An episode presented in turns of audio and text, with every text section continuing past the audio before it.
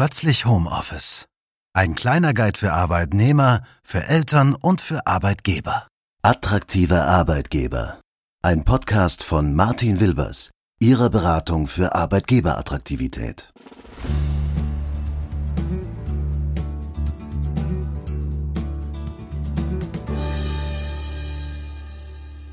Moin zusammen und grüß Gott miteinander. Herzlich willkommen zu dieser Ausgabe unseres Podcasts. Homeoffice ist neu für manche und dann gleich alles unter erschwerten Bedingungen, zum Beispiel mit Kindern zu Hause. Oder ohne jemals ein Online-Meeting ausgerichtet zu haben. Ich will dir in dieser Episode zeigen, wie das bei uns so abläuft. Und vielleicht ist da ja etwas dabei, was auch für dich hilfreich ist. Es ist ja nicht so, als wäre Homeoffice im Jahre 2020 für alle selbstverständlich. Und es ist auch nicht so, dass Homeoffice plötzlich das vielgelobte neue Arbeiten ist. Also gut, im Grunde natürlich schon für alle, für die Homeoffice bisher nur eine Ausnahme oder überhaupt gar nicht möglich war. Aber ich glaube schon jetzt sagen zu können, dass die Zwangspause für das gemeinsame Büro bzw. den Treffpunkt Firma uns mindestens zwei Dinge zeigen wird. Erstens, dass Homeoffice funktioniert und eine gute Alternative ist. Und zweitens, aber keine Alternative, die für alle Menschen ein ständiger Zustand sein wird. Wir sind Sozialtiere und schon jetzt, nach eigentlich recht kurzer Zeit, höre ich an verschiedenen Stellen, dass viele sich wieder den nicht virtuellen Austausch und Kontakt mit ihren Kolleginnen und Kollegen wünschen. Ob das eine reine Gewöhnungssache ist, äh, bestimmte Menschen, Charaktere oder gar Berufe besser für eine Homeoffice-Tätigkeit geeignet sind als andere, oder ob die Zwiespältigkeit an der allgemeinen Isolation momentan liegt, das kann ich nicht sagen. Wenn ich aber auf unser eigenes Unternehmen schaue, dann weiß ich, dass ich mich auch immer wieder gerne im Büro mit meinen Kolleginnen und Kollegen treffe. Und das, obwohl wir mit Blick auf unser Leistungsangebot den größten Teil unserer Arbeitszeit natürlich bei Kunden unterwegs sind oder auch ansonsten jeder dort arbeiten kann, wo er möchte. Und im Grunde auch so lange oder so kurz wie er möchte. Denn die Rahmenbedingungen für unsere agile und ortsungebundene Zusammenarbeit setzen sich letztlich nur aus den gesetzlichen Bestimmungen, Qualität, Kundenzufriedenheit, Mitarbeiterzufriedenheit und gegebenenfalls dem Einhalten von äh, Deadlines zusammen. Eine Zeitkomponente, also eine Mindestarbeitszeit zum Beispiel, die gibt es bei uns nicht. Beste Voraussetzungen also für die Arbeit von zu Hause oder auch anderswo. Und trotzdem kommen wir immer wieder gemeinsam an einen geteilten Ort in der realen Welt zusammen. Das Bedürfnis danach ist bei manch einem stärker als bei anderen, aber wir sehen uns trotzdem einigermaßen regelmäßig in echt. Dass diese Art von Zusammenarbeit jetzt neu ist für manche und deren Umsetzung aus der Not heraus geboren wird, macht es für Unternehmen, aber auch für Arbeitnehmer und Familien teils schwer, sich zu orientieren. Ich finde nicht, dass es ein Geheimrezept dafür gibt, wie eine effektive Heimarbeit aussieht. Heimarbeit übrigens hier im Sinne von nicht im Büro, sondern irgendwo anders. Aber die Beispiele von anderen können vielleicht dabei helfen, Orientierung auf seinem eigenen Weg zu finden. Aus Arbeitgeber, aber auch aus Arbeitnehmersicht. Und mit letzterer wollen wir beginnen. Das allererste, über was man sich Gedanken machen sollte, ist der Arbeitsplatz. Ich habe jetzt das Glück, dass ich zu Hause ein extra Büro habe. Gleichsam bin ich aber häufig auch im Zug unterwegs, in Hotels beziehungsweise eben in anderen Städten. Und ich glaube, es ist wichtig, dass man selbst für sich herausfindet, was man für ein konzentriertes Arbeiten in Sachen positiver Umgebung braucht. Ich brauche für komplexe Aufgaben Ruhe. Und das bedeutet für mich, dass zum Beispiel ein Café oder ein Ort im Haus oder in der Wohnung, in dem ich ständig gestört werde, sich für derlei Arbeiten nicht anbietet. Zu Hause pendle ich in der aktuellen Situation zwischen Küchentisch und Büro. Warum das so ist, erzähle ich später. Aber in aller Regel arbeite ich also in meinem Arbeitszimmer. Ich weiß, dass das in einer kleineren Wohnung nicht so einfach ist und deshalb halte ich auch nicht so viel von Tipps, die da lauten, bloß nicht im Schlafzimmer, weil man sonst abends nicht zur Ruhe kommt. Das mag jetzt natürlich Hintergründe haben, die ich nicht kenne, aber ich finde, wenn man, wie ich, eine ruhige Umgebung braucht, um schwierige Aufgaben vernünftig umzusetzen, dann kann das Schlafzimmer vielleicht genau der richtige Ort sein, weil sich der Rest der Familie dort tagsüber jetzt eher selten aufhält. Sucht euch einfach einen Ort, der zu euch passt. Oder noch besser, sucht euch mehrere Orte, die für unterschiedliche Aufgaben passen, wenn das geht. Diese unterschiedlichen Orte sind für mich in der aktuellen Situation auch nötig. So wie eben andere Familien auch, müssen meine Frau und ich unsere kleine Tochter jetzt ganztags daheim betreuen, aber wir sind eben auch beide berufstätig. Wir haben uns also ein Schichtmodell überlegt. In der Regel betreue ich unsere Kleine am Vormittag, koche das Mittagessen, wir essen dann gemeinsam, ich bringe sie ins Bett und dann folgt für uns alle eine Mittagspause und danach ist dann äh, Schichtwechsel. Ich gehe ins Büro und meine Frau übernimmt die Kleine.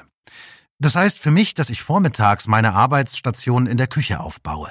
Natürlich kann ich nicht voll arbeiten, denn ich muss ein Auge auf die Kleine haben, mit ihr spielen und ihr Aufmerksamkeit schenken. Aber wir haben gesagt, dass wir ihr irgendwie in dieser Zeit beibringen müssen, auch ein bisschen Zeit mit sich alleine zu verbringen. Und sie ist jetzt erst anderthalb Jahre, das ist also gar nicht so einfach. Alle nicht komplexen Aufgaben und kurze Telefonate lege ich mir dann in den Vormittag.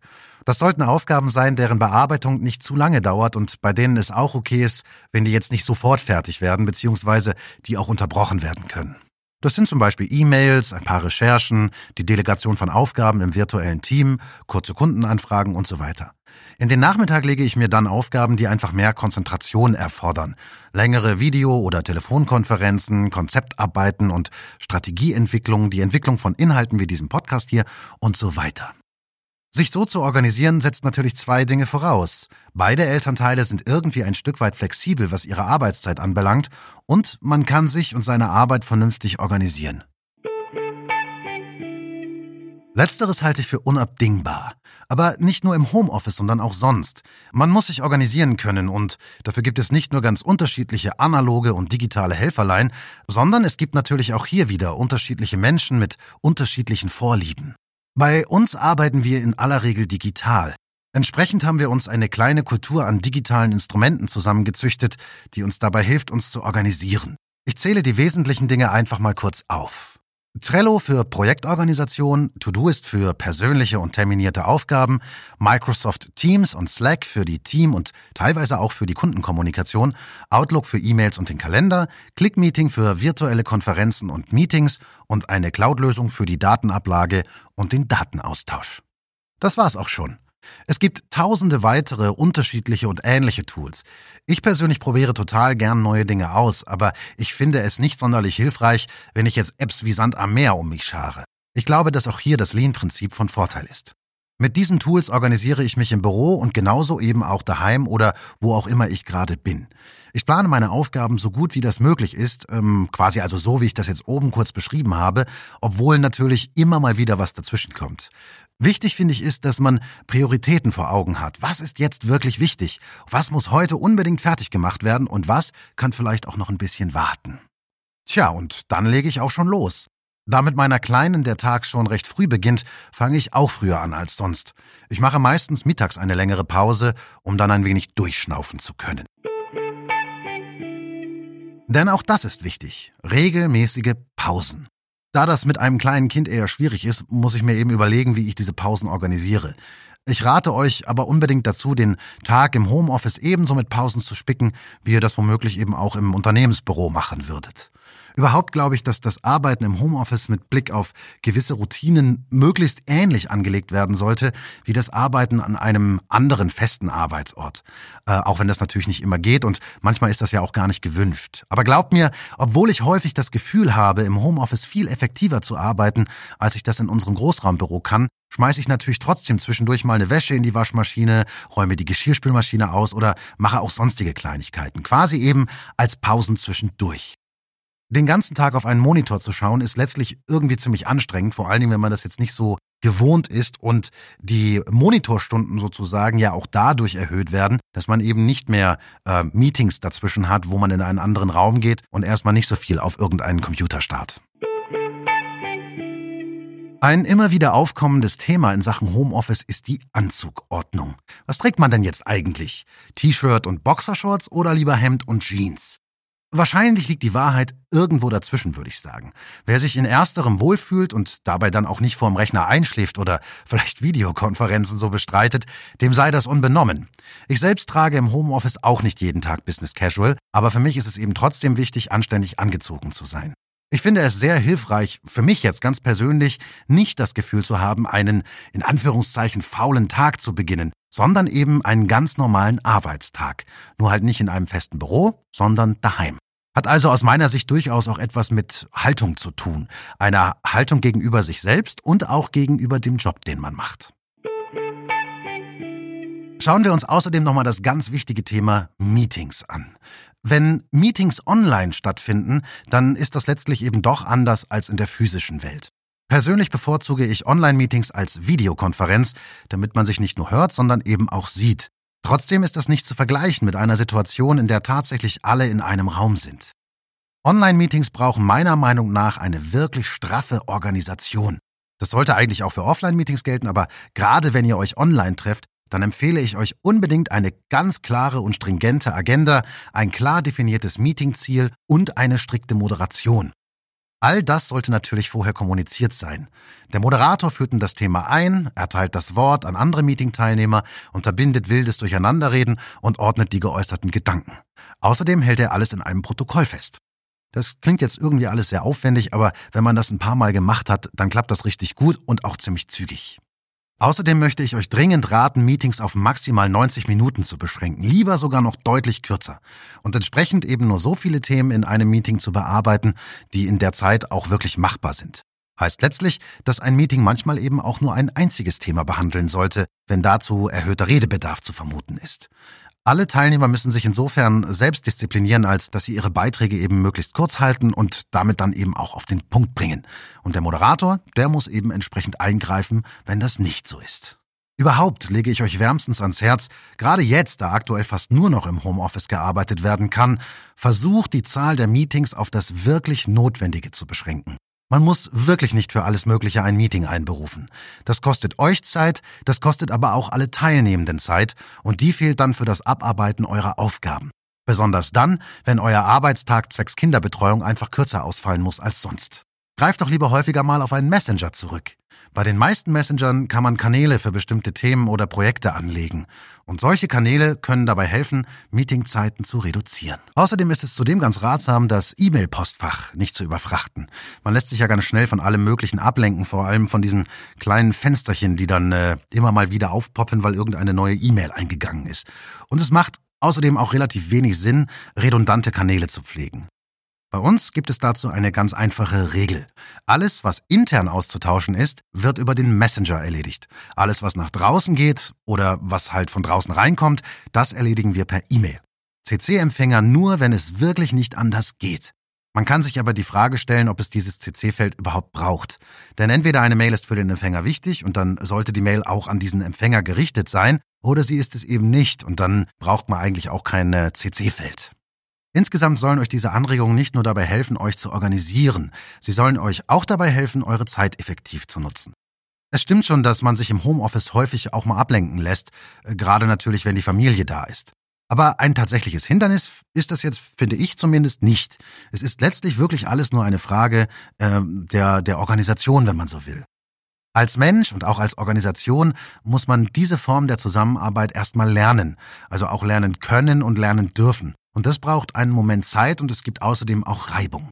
Aber wenn man übt und sich bewusst darüber austauscht, was funktioniert und was nicht, dann ist dieses Setting erstens eine tolle und flexible Art der Arbeit, ein wirklich gutes Erlebnis und letztlich auch eine sehr vernünftige Alternative zu einem immer festen Arbeitsort.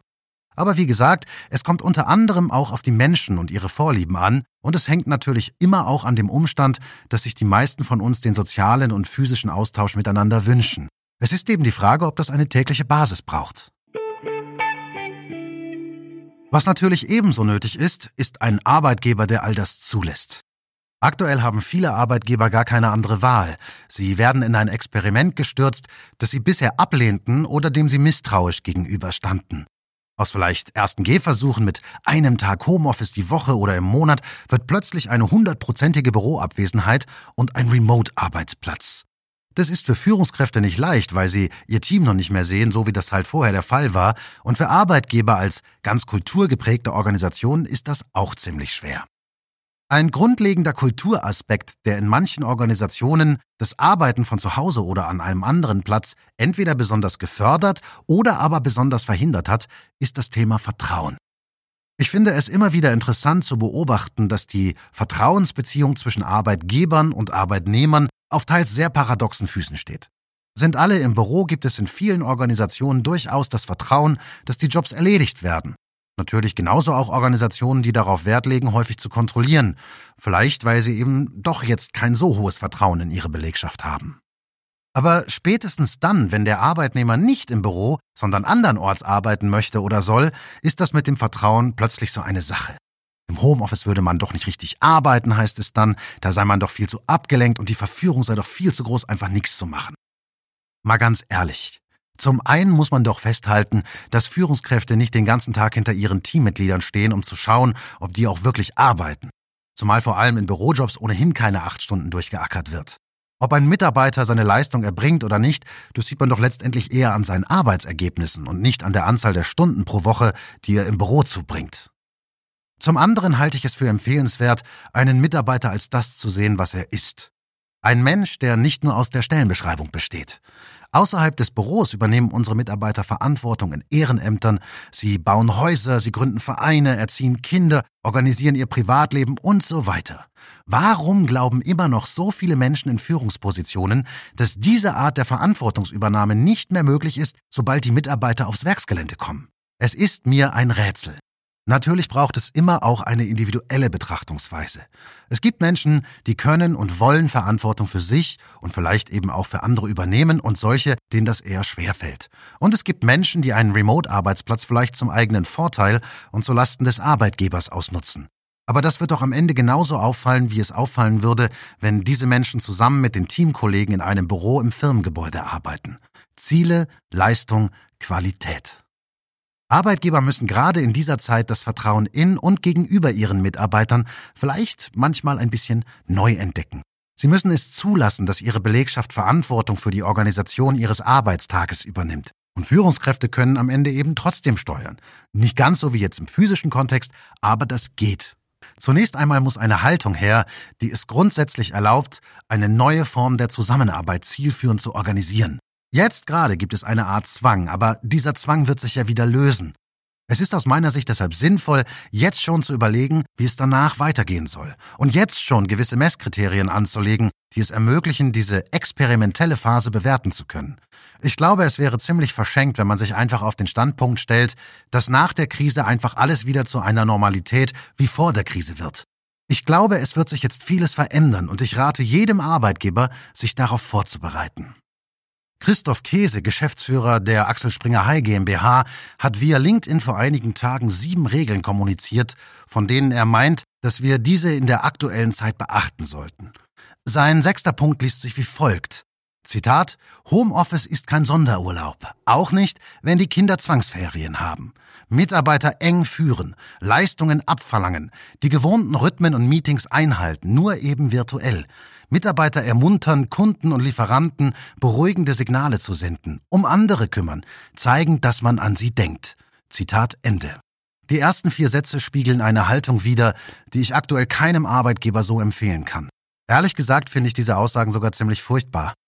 Gerade jetzt könnten Arbeitgeber viel für die Mitarbeiterbindung tun, denn sie könnten durch eine klare Priorisierung weniger Meetings und ein gewisses Mehr an Freiheiten ihren Mitarbeitern das geben, was sie gerade meistens eher familiär, aber nicht nur dringend brauchen. Mehr Zeit.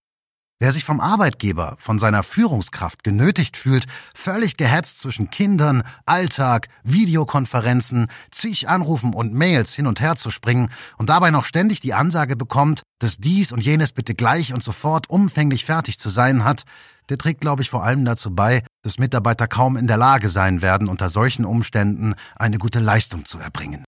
Und so ein Verhalten wird aus meiner Sicht negativ auf das Loyalitätskonto einzahlen. Spätestens nach der Krise wird sich dieses Minus dann schmerzlich bemerkbar machen. Gebt euren Leuten mehr Zeit für die Organisation dieser widrigen Umstände. So haben sie letztlich mehr Energie für eine gute Leistung während konzentrierter Arbeitsphasen, auch wenn das heißt, dass die Arbeitszeit insgesamt gerade kürzer ausfällt. Ein positiver Mitarbeiterumgang in dieser Zeit und eine gute Organisation unter Berücksichtigung der Umstände trägt meiner Meinung nach zur Arbeitgeberattraktivität bei. Ich lehne mich jetzt mal ganz, ganz weit aus dem Fenster. Es kann mit Abstrichen aufgrund der wirtschaftlichen Lage geübt werden, ob ein 8-Stunden-Arbeitstag immer noch das Nonplusultra ist. Wir werden vielleicht im Laufe der Krise und danach Organisationen sehen, die sich wunderbar angepasst haben und sich verändern. Wir werden vielleicht feststellen, dass nicht für jede Organisation dasselbe gelten muss und kann. Vielleicht braucht es in manchen Organisationen den 8-Stunden-Tag und in anderen nicht. Vielleicht braucht es in manchen Organisationen die tägliche physische Präsenz und in anderen nicht. Die Zeit, die wir gerade erleben, ist unfassbar schwer. Und ich sage das als ein Unternehmer, der von der Krise aufgrund unseres Tätigkeitsfeldes ziemlich gebeutelt wird. Aber gleichsam will ich auch sagen, diese Zeit ist auch eine Chance.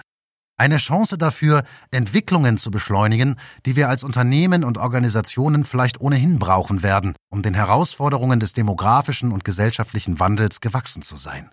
Ich will euch also ermutigen, euch, die Arbeitgeber, die Arbeitnehmer, die Familienmütter und Väter. Probiert Dinge aus. Es geht gerade sowieso nicht anders. Lasst Dinge zu, die ihr sonst nicht zugelassen habt. Holt euch Tipps von Menschen, die in diesen Dingen schon etwas weiter sind, aber entwickelt auf jeden Fall eure eigene Linie. Wenn ihr Fragen habt, zum Beispiel dazu, wie man als Führungskraft ein Team virtuell führen kann, wenn ihr noch mehr zum Thema Organisation im Homeoffice oder im virtuellen Team wissen möchtet, oder wenn ihr wissen wollt, was ihr als Chefs oder Eigentümer jetzt schon tun könnt, um systematisch Erfahrungen für morgen zu generieren oder diesen kurzfristigen Veränderungsprozess als Arbeitgeber möglichst gut zu schaffen, dann meldet euch bei mir per Mail, über die sozialen Netzwerke oder über alle anderen Kontaktmöglichkeiten. Ihr findet alles auf unserer Website unter www.martinwilbers.de.